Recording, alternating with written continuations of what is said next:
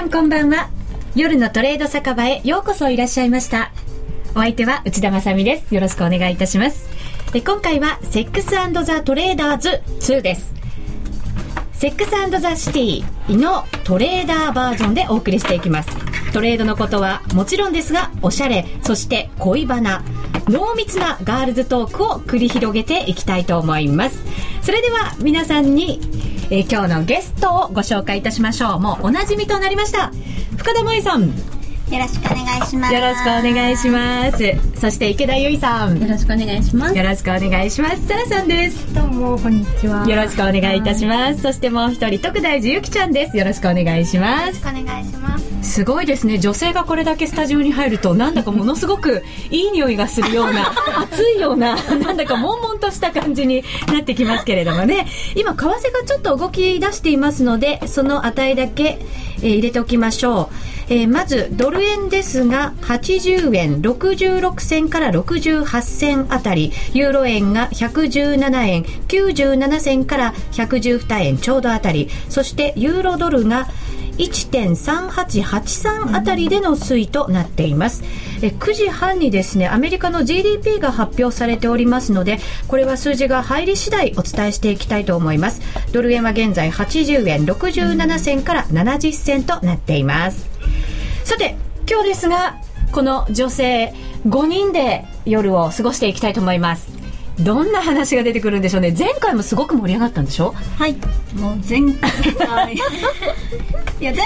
回はまだあれかな、女装でいまいちこう私たちのいや十分出てたと思う私たちの本領発揮的にはまだ燃え尽きるまでにはいかなかったんだ。まだ燃え尽きてないですよね。まだまだじゃ言い足りないことが山ほどある。特に池田由衣さんの才能を引き出すことができなかったかなと思って私非常に反省しております。才能っていうと大好きなのはセックスだってもう公言されてらっしゃいますから、はい、そのちょっとこうエロティックな感じの才能ですか。何でも話しますよ。それ絶対聞いて帰りたい私はい、そう思いますさあアメリカの GDP の数字が入ってまいりました。GDP ですが、予想では前期に比べ年率でプラス 2.0 という数字でした。予想通りの数字が発表されています。前期比、年率でプラス 2.0 という数字です。為替は80円67銭から70銭あたり、ユーロ円が112円飛び1銭から飛び4銭あたりでの推移となっています。さあ今日はいろんなお話も伺っていくんですけれど、その中でなんか彼氏募集をしたいとかっていう、なんかそんな話も聞いてますよ。あ、そうなんですよやっぱりね、30代って難しい年頃だねっていう話を。それは目前に結婚みたいなものがちらつきながら。そうですよね、やっぱり赤ちゃん産みたいとか。あ、そうですよね。あとなんかいい男と結婚、せっかく離婚したんだからもっといい男と再婚したいなとか思うじゃないですか上をね、確かに求めたいですよね。でこその離婚ですからね。さらに上を、さらに上を、さらももっと上をねダジャレ言ってどうするみたいなうまいっていうか、そういうおじゃぎ親父ギャグも30代ならではですよねやっぱり彼女がね、いくらトレードに勝ちたいからって禁欲生活をし続けるのって体に良くないんじゃないのかな。サラさんはトレードに勝つために禁欲生活してるんですか。そうそうそう。それトレードのために、トレードのために、勝つためにセックスレス。それって効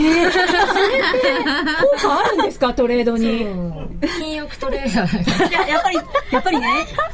やっぱり為替が一番動く夜に夜な夜な飲みにも行かず PC ばっかり見てるんですよ。流れてるんだ。そう。そらトレード勝つよ。ねえ、そうだ。全ての誘惑に打ち勝ってるんですからね。でもそうじゃなきゃ勝てないのかなトレード。多分さっきも言ってたんですけど、恋愛したら多分収入半減すると思うサ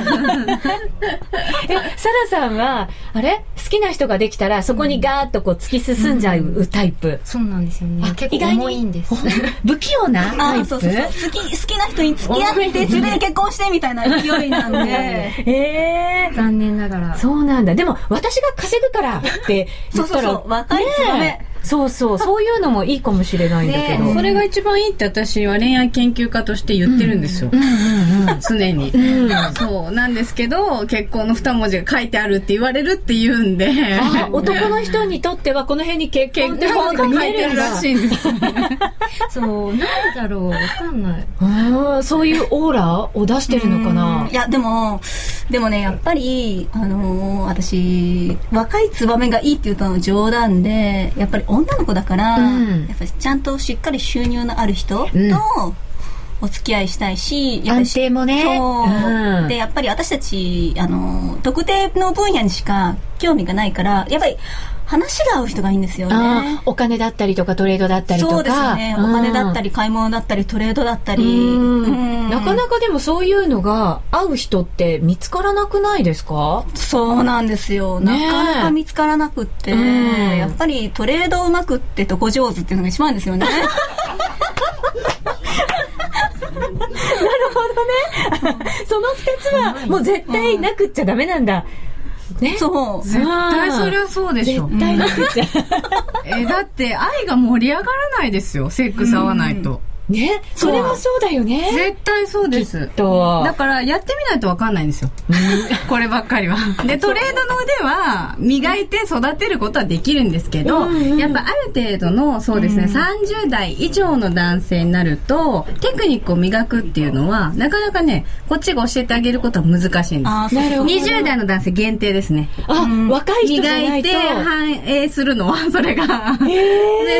はそうです。そうなんだ。今まで数々のテクニシャンを輩出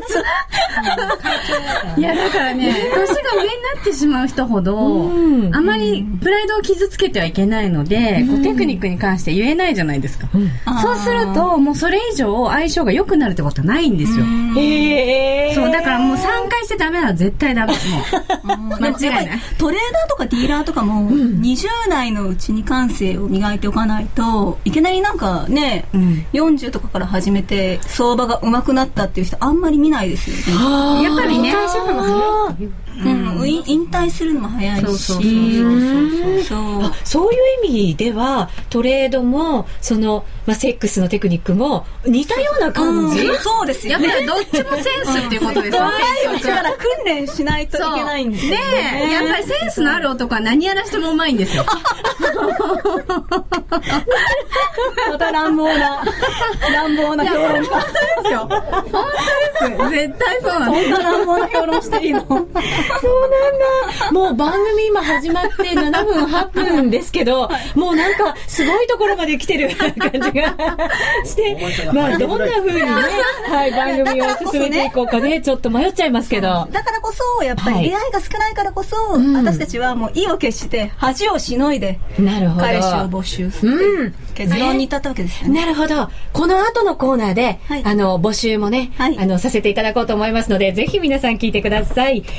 この番組の途中では1000円から始められるシンプルな金融商品、選べるハイローを使ったチャレンジコーナー、ハイローガールズの円高円安、あなたならどっちもあります。ゆきちゃんよろしくお願いします。頑張ってくださいね。さらにリスナー参加型クイズも実施していますので、ぜひ皆さんもご参加ください。それでは10時30分までの1時間楽しく参りましょう。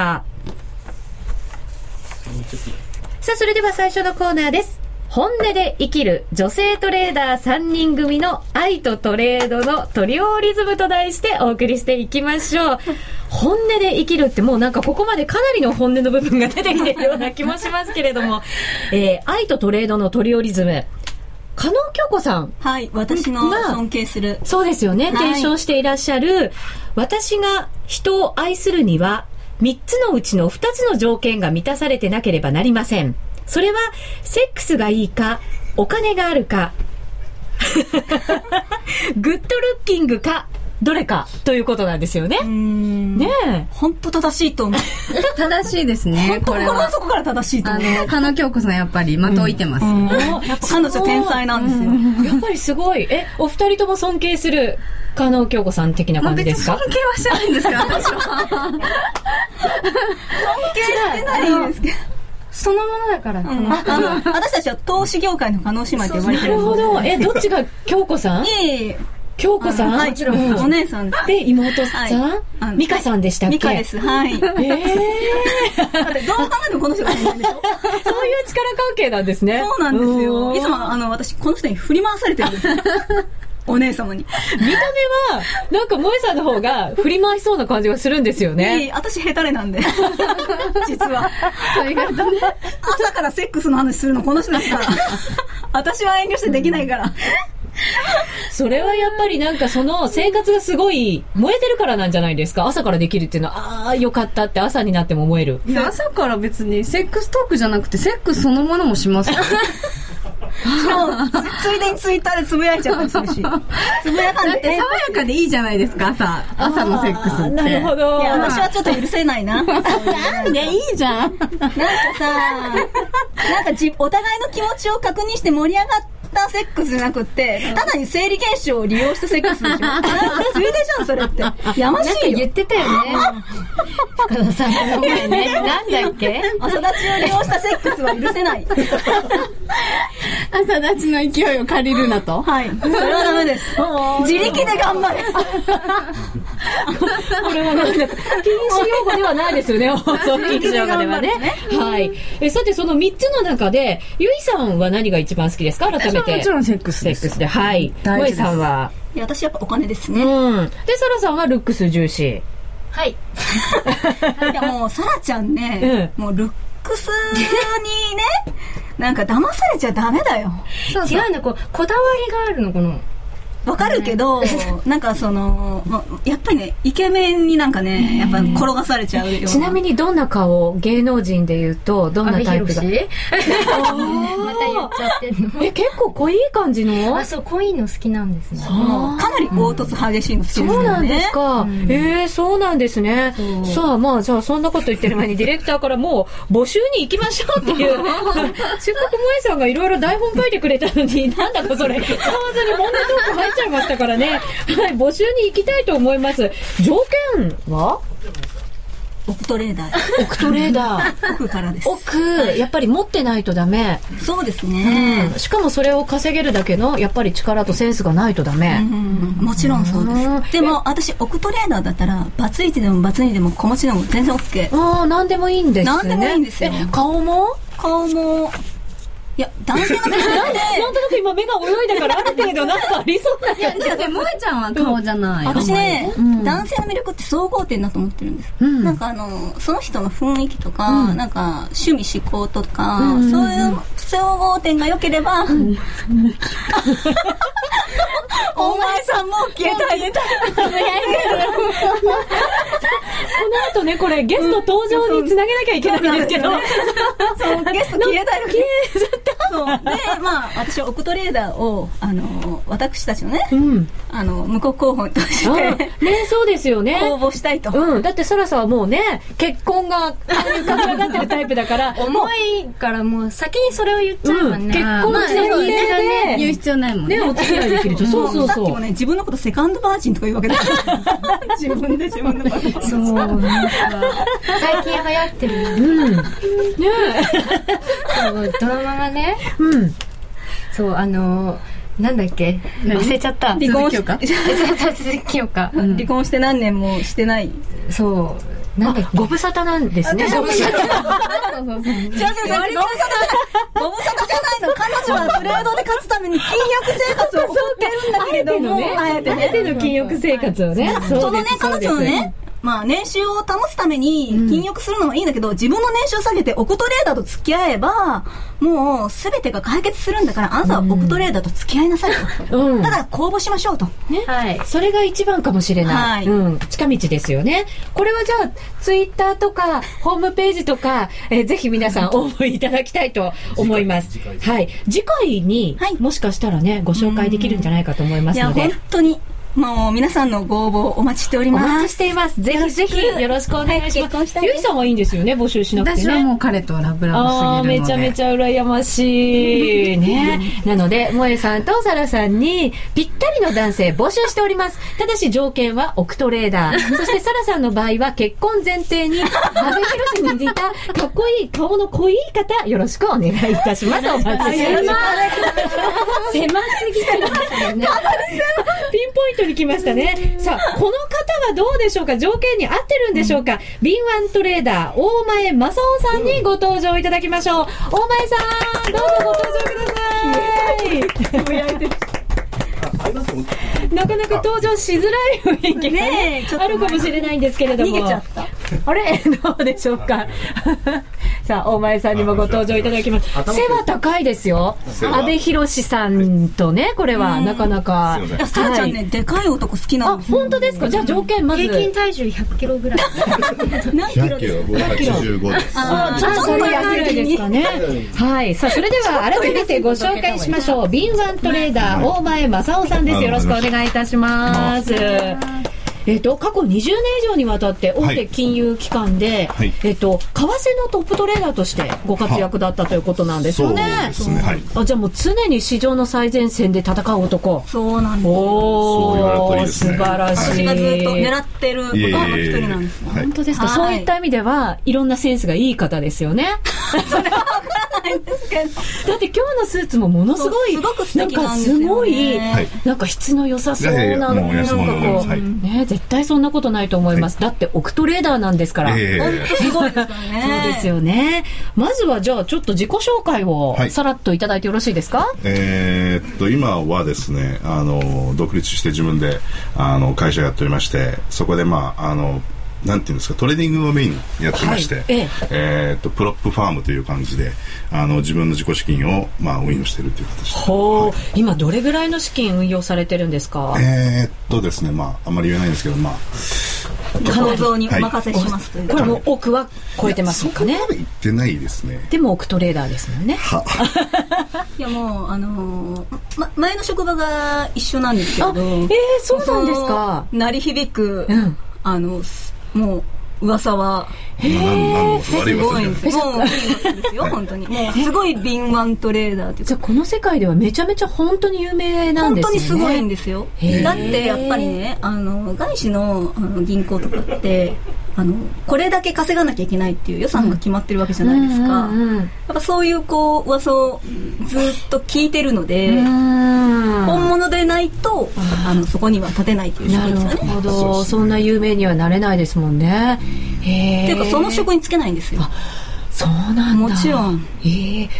条件当てはまってるんじゃないですか結構な感じで声も渋い感じします。ちょっと風邪ひいてるんでちょっとすいませんいつも同じ声多いです。なんか申し訳なくなっちゃうね、でもそういうぐらいの存在の方なんですねでも失敗談とかってやっぱりこう長年やってる中でいろいろあるんじゃないですか、はい、かなりありますねやっぱり、はい、思い出せるとしたら最近で言えば去年にその会社を辞めてで、ちょっと旅行したりとかいろいろしたんですけどもじゃあ FX やってみるかと結構バカにしてたんですよ、で簡単だろうとでバカすかやってたんですね、したらやっぱりやられました。バカスカっていうのはその金額を結構大きい単位でやったりとか、回数重ねるとか。でやっぱり個人になるとできる額っていうのは銀行時代とかと全然違いますんで。そうですよね。で所詮会社でやってる時っていうのは人のお金であり会社のお金であるから、なくなっても別にもちろんそれでクビになっちゃったりする可能性もあるんですけども、範囲内でやってる限りでは大丈夫なんで、で自分のお金ってなるとやっぱりどんどん減っていくわけじゃないですか、はい、だからその調子でやってたらもう一気になくなりましたね。はい、結構長くやられたんですか。そうですね、はい、でもそれ、会社でやってるその大きな額と個人でやる、そのできる範囲の金額ですよね、この気持ちってやっぱり全然違うものですか。最初は一緒だったんですよ、怖さが分かんないから、だからお金を失う、自分のお金を失うとかっていうのも結局自分のお金口座からなくなって初めて、あ、金なくなったよって分かるんじゃないですか。なんかゾーッとしますよね。そうですよね。で、銀行とか会社のお金だと、ファンドのお金だと、なくなっても所詮人のお金だから、こう自分に返ってこないじゃないですか。だからそれで初めて気づいた部分もありますね。はい、やっぱり萌さんとかゆいさんとかさらさんとかもこうお金失ってゾーッとしたことって結構あります？あります、あります、なんかもう普通にあります、あります、本当にあります、めっちゃありますよ。うわ、どうしようとかって思う金額までいっちゃったこととかってあるんですか？もう本当に資金の始まりが吹っ飛んだことありますよ。ふわ、それでもまだやっぱり続けようと思うってバカですよね。逆になんかそういう経験がないと次に進めないんじゃないですかね。そうですね。それはもうやっぱり全部なくなったわけじゃないんですけども、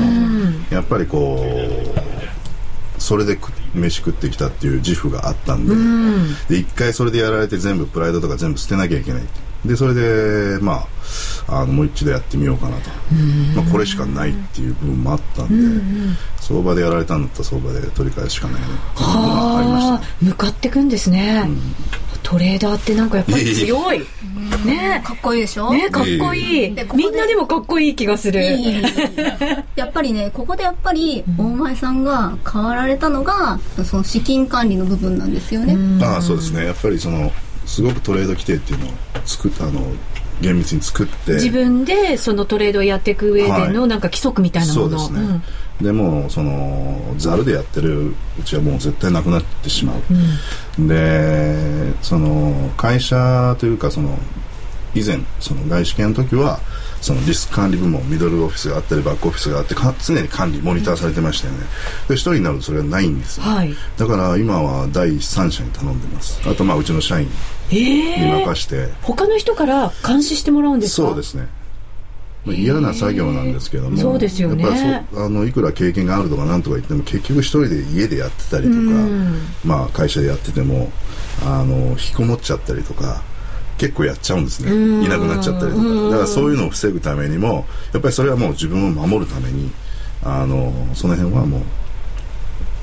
切ってもらうとかね。はあ、ロスカットとか自分でこうライン入れといても少しずつずらしちゃったりとかするんですよね。そうですね、基本ストップロス出してませんでした、僕なんか。はあ、そうなんですね。そしたらじゃあもうやられたらもうやられっぱなしみたいな感じになっちゃいますよね、だからそのなんていうんですか、ストップロスを出して損切りするっていうところはそこはもうポジションをひっくり返してそっちに持っていくっていうあれなんで、相場に合わなければやっぱりド天井でひっくり返してとかド底でひっくり返してとかその繰り返しになってしまうんで、必ずやられますよね。なのでまあ結構その自分はプロだと思ってたんですけども、その個人の方に移って本当なんていうんですか、初心者のようなアマチュアのようなトレードをまたやって、はあ、一からじゃあなんかやり直した感じですね。そうですね、でまあそれをトレードの方法もやっぱり変わりましたし、そのあたりちょっとじっくり CM を挟んで伺いたいと思います、はいはい、一旦 CM です、はい。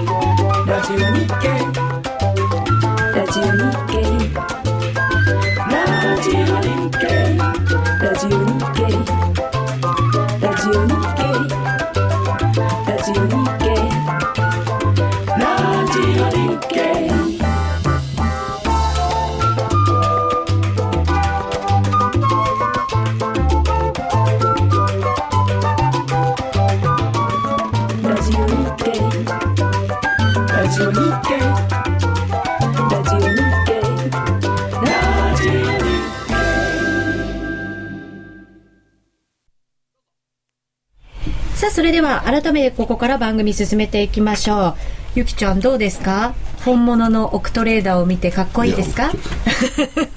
敏腕トレーダーね、それはなんか感じますよね。なんか圧倒されるような雰囲気ありますけれども、さあ先ほども個人とその会社員でやってた時のトレードの仕方が随分変わったというふうにおっしゃってました、はい、どんなふうに違いって出てきてますか？まず私の場合はそのエントリーする回数が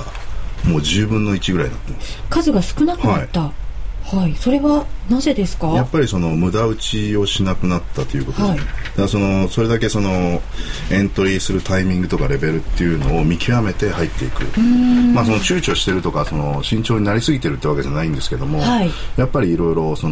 う一回ちょっと考えてみてとかね、そういう感じで入ってますよね。パンとじゃ勢いだけで今だって思って入るわけではなくてないですね、はい、じっくりいろんなものを考えてトレードエントリーされる、はい、そうですね。ちなみにどんなことをこう重視してエントリーされるタイミングって決めるんですか？いろいろ僕聞かれるんですけども、私基本的にテクニカルとかもやらないですし、やっぱ自分の感じるものとか、まあ、自分のつけてるノートとか、はい、そういうのの、まあ、自分が持ってるデータ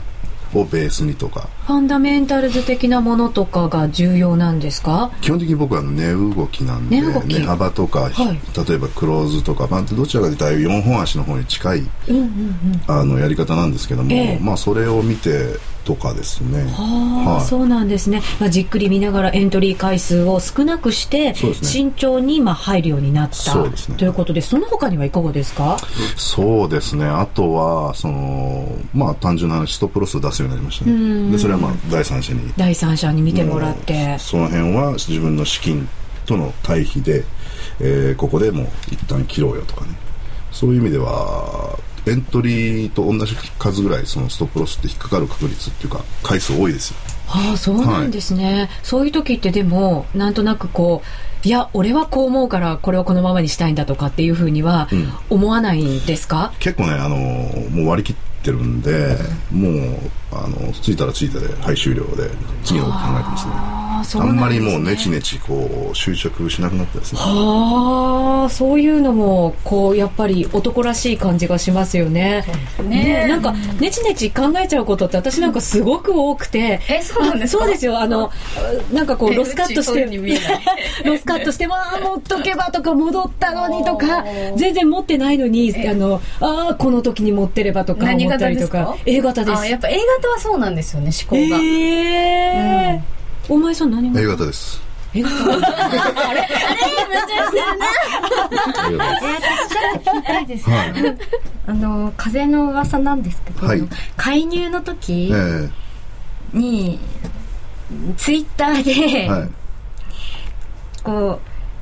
来た来た来たみたいなつぶやいてたっていうことを聞いたんですけれど、やっぱりそういう事前情報みたいなのって一応それはノーコメントですけどもでも、まあ、あと何が来たみたいな感じだったらしい。なんていうのかな、まあ、今ここ5年10年の経験しかない人っていうのは、多分その本当の介入のプライスアクションって分からないと思うんですね、でまして日銀だけでしょ、でそのやり方って全然今も変わってると思うんですけども、でも彼らのなんていうんですか思考パターンって一緒なんですよ、この時間にやるとか、こういう時に出てくるとかっていうのは分かるんで、多分これからもしドル安になったりとかなんかそういうまあ、為替のマーケットでその異変が起こった時に例えばフェデラルリザーブとか、まあ、昔のブンデスバンクじゃないですけど今度 ECB なんですか、そういう時の介入っていうのはもう全然この違うと思うんですね。でもそれは多分以前私たちがその90年代に見たその介入の仕方っていうのと多分一緒だと思うんで、今度それが出てくるのをすごく楽しみにしてるんですけど、はい、経験値からそういうありますね。やっぱりあと前振り結構やっぱり日本って結構なんていうんですか昔のなんていうの大日本帝国みたいな感じで、分かってしまうんですよね。だからその辺がこういうこと言うとなんかなんですけどでもそういうので、出波もありなのかしらみたいな。どうなんですかねはい、やっぱりでも経験からじゃあこう判断することってすごく多いんですね。多いですね。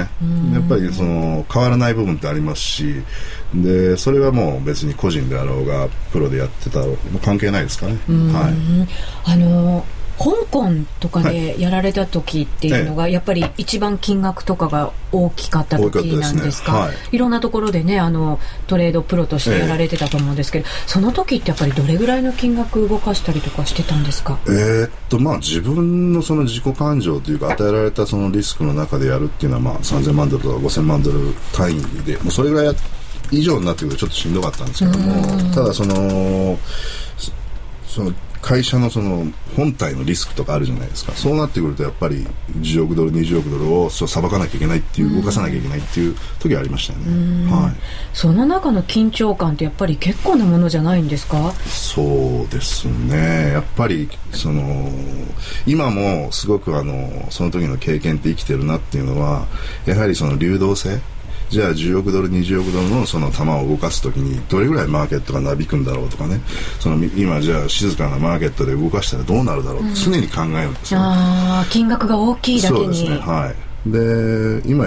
例えば10万ドルとか50万ドルとか100万ドルでやってたとしても、いや僕がじゃあ10億ドルのファンド持ってるあれだったらここでどういうふうに動かすだろうなとかね、この突発的なニュースが出た後にじゃあその自分のポジションと逆にいってるわけですよマーケット。じゃあそれをひっくり返すためにはどのタイミングで出ればいいのかとかね、そしたらここで死んだふりして月曜日のマーケットの暑いところに出ていこうとか、そういうふうな考え方とかねするんで、タイミングも重要ですもんね。そうですね、だからみんなその小玉でやってるわけじゃないし、やっぱりその大きな本体っていうのが動く時のそのトレンドというかマネーの動きっていうのは絶対知っとくべきだと思うし、それを見させてもらった経験っていうのは本当に貴重な。そうですね、はい、大きいそのマネーの流れに乗っていくのか逆らっていくのかっていうのは、個人の方ってすごく悩むところだと思うんですよね。見えないですからね。そうなんですよね、でもなんかこう動いてるのを見るとなんとなくマネーの力みたいなものってすごい感じたりしますよね。そうですね、はい、もうその辺はもうその指標とかその金利差とか関係なしにパワープレーというか、もう今日はこの球が動いてるから相場が動いてるんだよっていうので、もう納得せざるを得ない部分がありますんで。そうですね、はい、個人でやるようになってからの緊張感って随分変わりましたか。そうですね、自分ほとんど自分一人なんで、社員いますけども、でもなんていうんですか、その他に縛られることがないんで、逆にそのなんていうんですか、自分を甘やかしてしまう部分が多くなってしまってるんで、なるべく緊張感を維持しようかと思ってね、いろいろやってますけども、それなりに緊張はありますやっぱり。あ、そうですよね、はい、サラさんも今日栄養ドリンク飲んでたじゃないですかやっぱりそう言うけどね、だからこう日々やっぱり緊張することって多くないですか、トレードやってて。なんか会議の時とかも燃え尽きだと疲れ尽きちゃいましたよねね、そうですよね、見てるだけでももちろんポジション持ってたりすると、もうすごいなんて言うんだろう、わーっとくる圧力みたいなものとかってありますよね。なんか昔はその私そういう時結構ポジション持ちっぱなしで、結構あれ結構利益出たり、なんていうのラックみたいな時もあったんですけど、なんか最近ちょっと怖いから、ノーポジが多いですね。なんかもう何かありそうだなと思うとノーポジにしておく。そういう時に責められなくなった責めるべきじゃないのかなみたい なんか昔は知らないでやってたから、あ、そうか、怖いってこともわからないままやってた。でそのサインの通りとかなんかやってて、でその怖さがわからなかったんですけど、なんかもう長くこう見れば見るほどね、その怖いんだっていう部分が見えてきちゃうから、あ、手出しちゃいけないんだなみたいな。ある意味こう休むも相場的ななんか言葉ってありますけどね。私株でそれですよ今。なんかポジション取りにくくって、あんまり株今持ってない。なんか今の動きあんまりないですもんね。っていうかもうプロフィットファクターが崩れてる状態なんで、今エントリーはしにくいなっていう。合板してます。FX どうですか？今エントリーするとしたら。為替は今週はなんか一回ちょっと入って。ちょっとやられて10ピップスぐらいですぐ投げちゃって、なんか入りにくいなと思って見てはいます。ツイッターにですね、大前さんの登場前の話とのギャップがすごいそして介入後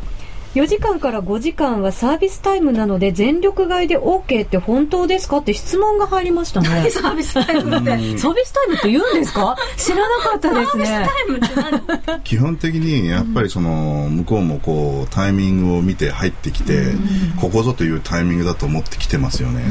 でその介入をやるっていうのは僕はちょっとわからないですけども、長期的にはやっぱ勝ってるっていうのが過去のデータであるんで、最初の一発目っていうのは本腰入れてやってくると思うんですね。だからそのサービスタイム4時間5時間っていうのは合ってると思います。それはその惰性みたいなもので上がっていくってことですか？っていうかやっぱりその市場参加者がやっぱり出てきたんだなっていうのをこう認識してから、じゃあそっちについていった方がいいんじゃないかっていう球の流れも出てきますし、実際最初の介入で一番球を使うっていうのは多分常識だと思うんで、でもこれは多分日銀と例えばさっき言ったフェッドとかの介入とはまた違ってもうフェッドの介入とかもう4時間5時間じゃないですから、もうそれが出たらやっぱりそっちについていくっていうのは、そこでなんか難品売りとかね、そのレベル感売りとかやってるやつっていうのはもうまずクビになりますから、その会社にいたらもう完全に逆らってる感じになりますもんね。そうですね。だからそういう意味では日銀っていうのは舐められてますね。そうなんですね。売り入りましたもんね。バータがあったところ、売らなきゃいけない人は売るべきだと思いますけどね。そのためにやってるわけですよ。フェドもやるんですか、介入って？やりましたね、昔は。そうなんですね。なんか市場に任せるみたいなね言い方してますけど、そうですね、やってた時代があるんですね。98年かな。そんなに遠い昔なんですね。なるほど。それでは一旦 CM です。はい。ラジオ日経の番組がポッドキャスティングで聞ける。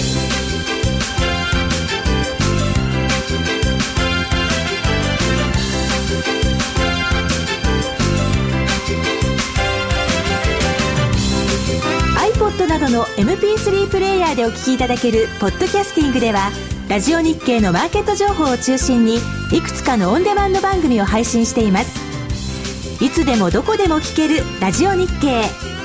詳しくはラジオ日経のホームページをご覧ください。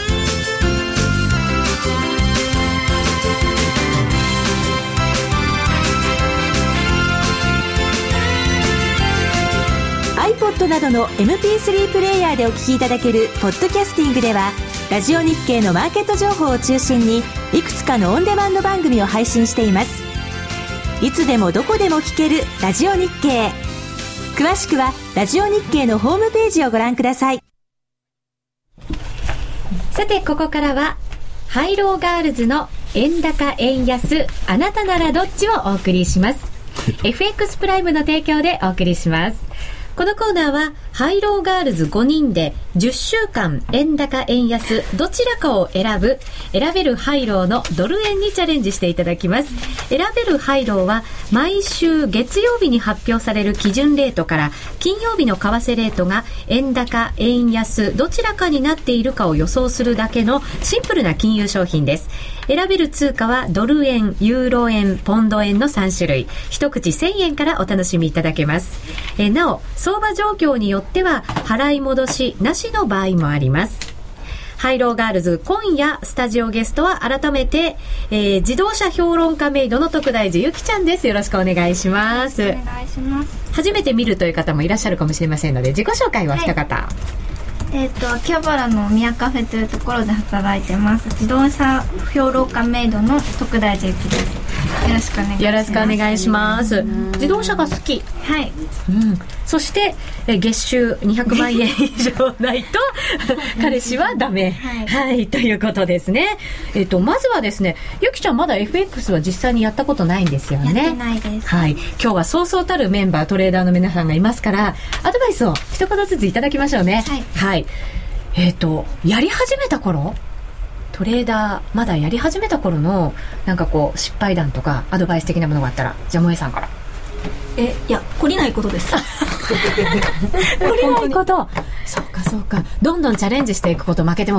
うん、だって失恋しても失恋したと思ってもう恋はしたくないわって思ったら人生終わるじゃないですか。いいアドバイスいただきました諦めないこと。何歳からやってるの？株は初めてやったのは私10歳なんですよね10歳。はい、バブルの時なんですよ。88年。それまさかだってお父さんのお金ですよ。お父さんの。そうですよね。はい、お小遣いってわけじゃないですよね。お小遣いじゃないんですよ。で70万円ぐらい儲かったんですよね。すごー。でその時70万円もらえなかったんですそのことがすっごいトラウマになって、そして私は21歳で株を始めたんですよね。それを取り返してやろう的な感じの。いやもう角屋ってあんなに儲かるんだったら私大人になったら絶対やるからみたいなね。思うでしょ。でも思うと思う。へえ。そう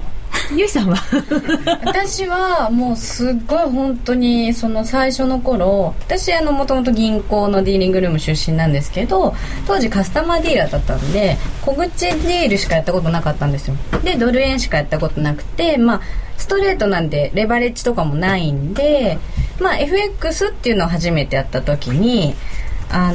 感覚がやっぱりそのレバレッジとかいろんなもの分かってなくって、で普通に100万ドルとか打って、証拠金が足りませんとか出てあ足りないんだとか思ってじゃあ80ぐらいかなみたいな、そういうトレードしてました。最初の頃はゆりちゃんの話聞いてたらね倒れる、うん、倒れそうでした今彼女のトレード素人は絶対真似しないでください本当にすごい大胆ってこともう大胆というか、なんかね本当にチキンレースみたいな感じですよねいやもう本当にもうまだそのポジション持ってるの、死ぬよ死ぬよって言ったらなんか倍になって帰ってきましたみたいな、奇跡の生還みたいな感じでやってるから。そうだ、2ヶ月前の雇用統計の日まさにドル円持ってたんじゃなかったでしたっけ、時パーティーの時ですよね。そうですよね。そうだ、それで心配してましたもん。だって3日前から1週間前から3日前からもう切った方がいい絶対死ぬからそのポジションって言ってたら奇跡の生還を果たしてなんか一回ちゃいましたみたいな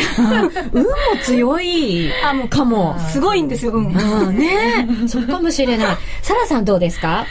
何の話忘れちゃった始めた時の失敗談とか。そう始めた時の失敗談あ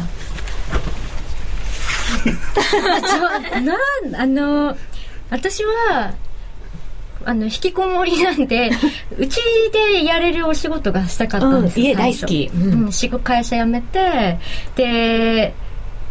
ママトレーダーになりたいなそれはもう私たちのテーマだよね。そうなんか本当とにかくうちで仕事がしたくてっていう、なんかそういうこう目的意識があって始めたんですよね、はい。あとはゆきちゃん、はい、ゆきちゃんお金が大好きって言って、それは大事だと思う。多分お金大事じゃなきゃお金が大好きじゃなきゃ多分ダメ、ある意味執着心みたいな、なんかこ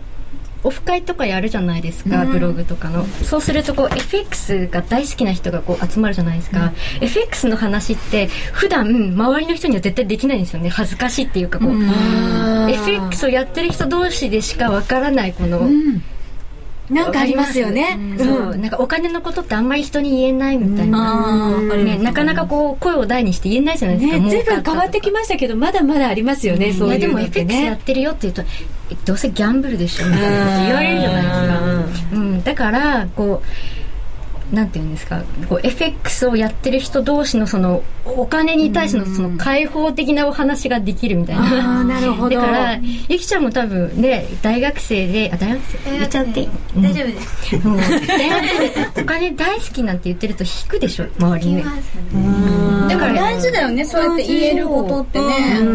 だから FX あるとお金大好きな人がこう周りに集まるからいいと。私ギャンブルで何が悪いのって本当にね。てかギャンブルじゃないって言ってる人は自覚がないよ、自覚がないよね。博打打ってなんぼの世界で生きてるんだから、それで何が悪いんですかって、儲けて何が悪いっていうね、感じはしますよね、コンプライアンス常に守ってますからねそうですそうです、マイクに向かって真剣に今言ってましたけど、ね、でもそういうのを語り合える開放感みたいなものが番組とかで、あとツイッターとかで、いろんな話ができる開放感につながっていくわけじゃないですか、ね、ゆいさん。そうですよね。それも大事ですよね。裏とか表とかないから、全部く解放してる感じしますね。やっぱり人間解放が一番大事ですから、ね、確かに、ね、心地いい感じがね。大前さんもなんか解放してるんですかね、いろんなものをね。え、何をいやいや、アドバイス伺いましょう、普通に。何の話でしたっけ。ゆきちゃんにアドバイスを。はい、まあ、僕も最初始めた頃ってのは全然ダメで、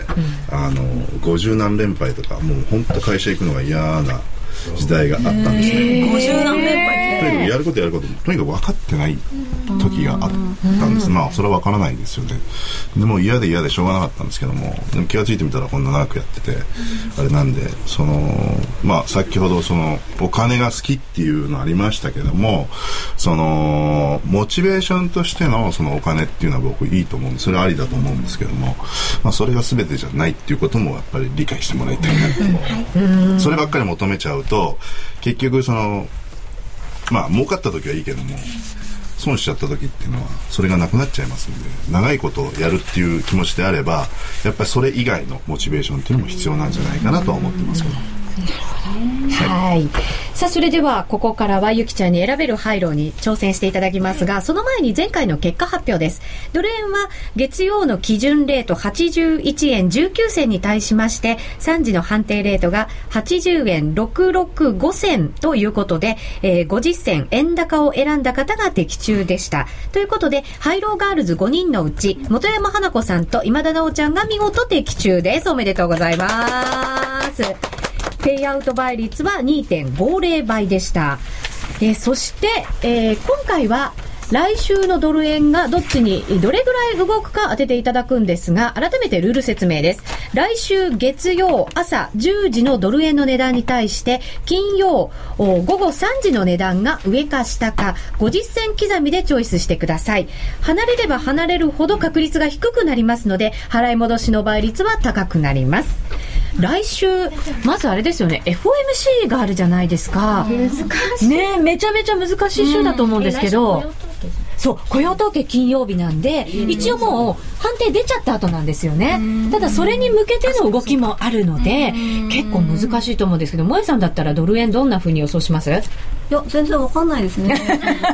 全然いつもその場の雰囲気で、ああ動きについていく感じもある。その時自分の考えって、まあ半分当たってて半分間違ってるんで、相場の動きに従いますみたいな。なるほど。なかなか難しいアドバイスですけど、大前さんどうですか？ FOMC 挟んでの動きになりますけど、まあ結構微妙なレベルなんで、まあ、上下やると思うんですけども、あんまりここから2、3円どっちかに触れてるかっていうのはあんまり考えてないんですけど、あんまりじゃあ大きくはもういろんなものを織り込んできてる感じですかね。ちょっとねいまいちその辺わかんないけどドル円よりユーロとかの方が大きく動いてるんじゃないかなっていう、まあ、期待を込めて、まあ、ドル円も動いてくれればいいんですけども。そうですね、はい、ドル円はちょっとなかなか動き難しいですよね。はい、はい、まあなかなかちょっと皆さんプロの皆さんも難しいということですから、ゆきちゃんも結構難しいと思うんですけれども、ゆきちゃんまず予想をお願いします。難しい中ですけど。予想じゃあどうしよう。放送事故になります。すいません、じゃあここは賭けで円安 0.5 円にします。はい、円安 0.5 円ということですね。そうするとですね、ペイアウト倍率が 2.37 倍ということになります。ちなみにハイローガールズ残りの4人の予想ですが、本山花子さんは円高で1円、ドクター高野の予想にがっつり乗っかって円高1円でお願いします。今田直さんは円高 0.5 円、日本経済の先行きはいかにと悩んでらっしゃいます。浜園美香さん、円高1円です。寒いよ、優勝商品は防寒用具で毛糸のパンツとか欲しいというふうにリクエストもいただいています。ミシェルさん、円高1円です。アメリカのおばあちゃんに電話したらオバマは頼れないと言われたのでってそうなんですよ、中間選挙もあるんで、これでもまあ惨敗するんじゃないかって言われてますけどね。この辺は為替にどうですか？影響してきそうですか？まあ、随分影響していると思うんですよ、もうすでに。だから、まあ、その後どういうふうに動くかですね。それまではこういう感じっていうので絶対あると思いますので、それは見極めたいと思います、はい、じっくり皆さんも、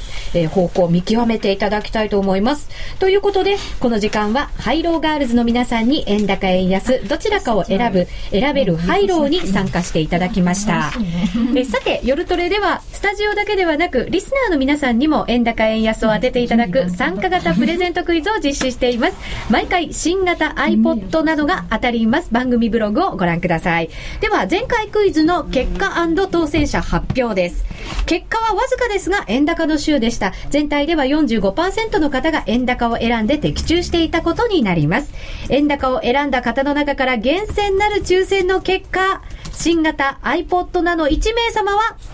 東京都のラジオネームアリスさん。アリスさん、おめでとうございます。おめでとうございます。なお、クオカードの当選者発表は発送をもって返させていただきます。ご了承ください。夜トレリスナー参加型プレゼントクイズ、円高円安あなたならどっち。次回は来週月曜日11月1日の朝9時30分が締め切りとなります。11月1日朝9時半が締め切りとなっています。ご注意ください。応募フォームやクイズの説明は夜トレの番組ブログをご覧いただければと思います。ハイローガールズの円高円安あなたならどっち。ここまでの時間は FX プライムの提供でお送りしました。 FX プライムの選べるハイロー、あなたはもう始めていますか。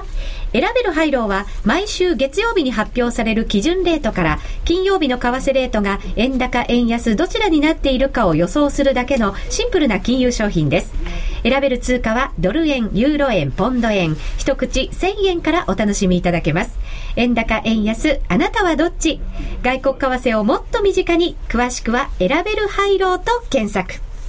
FX プライム株式会社は関東財務局長金商第259号の金融商品取引業者です。外国為替オプション取引選べるハイローは金融商品取引法に規定される通貨関連店頭デリバティブ取引です。また、元本あるいは利益を保証した金融商品ではありません。為替変動、金利変動などのリスクにより支払ったオプション料の全額を失う場合があります。お取引にあたっては契約締結前交付書面をよくご理解いただいた上でご自身の判断と責任においてお取引を行ってください。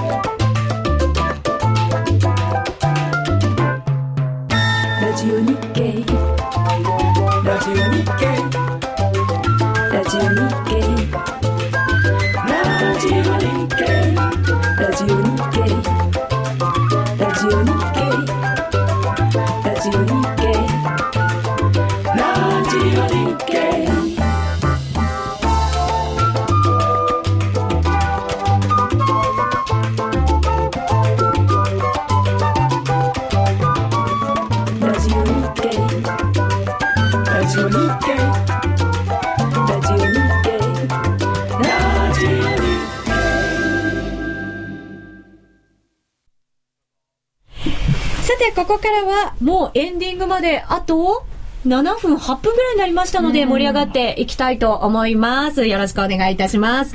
ゆきちゃん、今日は大人の女性そして大人の男性も集まってくれました。いろんなことを、ね、聞きたいんじゃないかなと思いますけど、どうですか。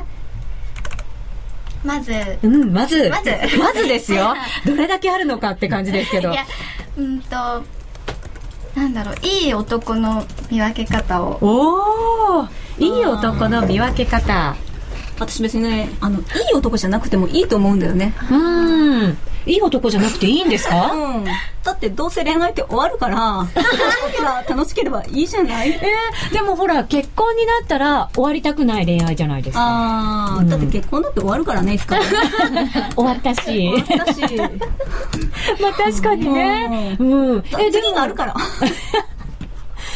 でも、この人と付き合いたいとか、この人っていいなって思うのってなんかあるじゃないですか。そういうのありますよね。萌さんはどこ。いやー、なんかね、私ドーンとくるんですよね、うん、なんか全然答えなくなるなんかこうビビビってやつと一緒ですか。来るんですよ。でなんか好きっていくと、うん、大体お金持ちなんですよねなぜか、まあ、お金の匂いみたいなのが嗅ぎ分けられるのかな、わからないですけどなんかそういうのがゆいさんから見て萌えさんの男性で、なんかこう似通ったところってあるんですか。パラッパラだよね正直バラバラですね、バラバラなんだ。見た目も職業とかもバラッパラ、うん、そう、あの極端、両極端な感じですね、萌ちゃんは。私なんか何でも OK で、あの萌ちゃんは多分モテすぎて口説かれるのがもう嫌だって言うんですよ。あ、じゃあ自分で選びたいんだ。そうそうそう、だからもう本当に肉食系。ああ、完全な肉食。完全な肉食系ですね。私なんかね、自分で口説くの好きなんですよ。告白するのもじゃあ自分から。いや、好きとは言わないんですけどね。それまたなんだかドキドキしちゃうな。いや、自分からも必ず迫る。アプローチは。うん。でも断られたら二度とアプローチしない。プライドもあるし、うん、なんかね、断られたら、あ、断られちゃった、もういいやって忘れちゃうんですよ私バカだからでも切り替えもうまいのかも、そういう意味では。あ、そうそう、だから私 ね結構ロスカット早いし、なんか買ってきちゃうんですよね。あ、そう、忘れちゃうのめちゃめちゃ羨ましい本当に覚えてないの。あと引かないタイプだ。全然。何型ですか。O 型ですかねA 型ではなかった、うん、でも O 型はそうですよ。私も O 型ですけど。ゆいさんも O 型、うん、そうです。引きずらないタイプ。全然。今日と明日ぐらいのことしか考えてないんで、私は。ゆいちゃんは昨日を振り返らないし、未来も明日ぐらいしか考えてない私は結構一応10年とか20年とか考えます。そのスパンで考えてる。だから私は結構保険でも損金で落とせるタイプのなんかね、保険を積み立てて20年後にそれを解約したら何%の返礼率で、それでここの不動産買おうとかね。計画的。すごいね、堅実なんですよ。すごく意外とそうなんだ。なんかそういう硬い部分があるからこう博打ができるんですよね。安心感もありながら、そう自分のベースっていうところを守りながらじゃないと打ち死に死にますからね。ああ、なるほどね。打ち死にしちゃうタイプですか、ゆいさん。そうすると私はもうそうです。いや、じゃないと思ってるんでこの人神様に守られてるから運を味方にね。なんかね、なんだろう、何かがついてるんだ。死にそうな事件いっぱいあったんですけど生きてる中でいつもなんか誰かが助けてくれたりとかしてくれて生き残ってるんですサラさんはなんでしたっけ何もともとはそういい男の見分け方でした私に聞かないでやめた方がいい男の見分け方全然言ってなかったねだって私ゆいさんに、ダメンズメーカーって言われたからあ、ダメンズメーカーだよね、サラちゃんね。ダメな男を掴んじゃう。違う、作っちゃうあ、そうだ。どんなにいい男もダメにしちゃうみたいな。いや、だってさ、可愛くて優しくて金持ってる女ですからね。しかもね、情が深いでしょ。そうしたらもうね、男がダメになる要素いろいろあるんですよ。ダメになっちゃうんだ。なんかそう。私だって守られたいもん、サラさんみたいな。で、グダグダして生きていきたい。そうなの。冷たいけどね。でもね、私サラちゃんと10日間ぐらい旅行したけど、なんかご飯作ってとか言ったら、何よとか言って怒りながら作ってくれるんだ。そう。あとね、なんかね、優しいなんか帰りの空港に行くのにお金が足りないとか言ったら、なんかはいとか言ってお金くれる。そう、タクシー代くれたりして。本当。かなり優しい。それはでもやっぱり男をダメにしちゃうかもしれない。そんなこと言ったら来ないこれむしろ殺到しますからね。さあ、そろそろ番組はお別れの時間となりました。ただしユーストをご覧の皆様にはまだまだ延長戦がありますので、ぜひご覧いただきたいと思います。すごい、ユースト見てくださってる方1000円ダメお金になっちゃった1000人達成しました。皆さんありがとうございます。この後も延長戦ぜひぜひ楽しんでください。ラジオの前の皆さんとはこの辺りでお別れです、今日のお相手は池田由衣さん、はい、そして深田舞さん、沙羅さん、徳大樹由紀さん、はい、そして大前雅夫さんでした。ありがとうございました。それでは皆さん金曜日の夜まだまだお楽しみください。さようなら。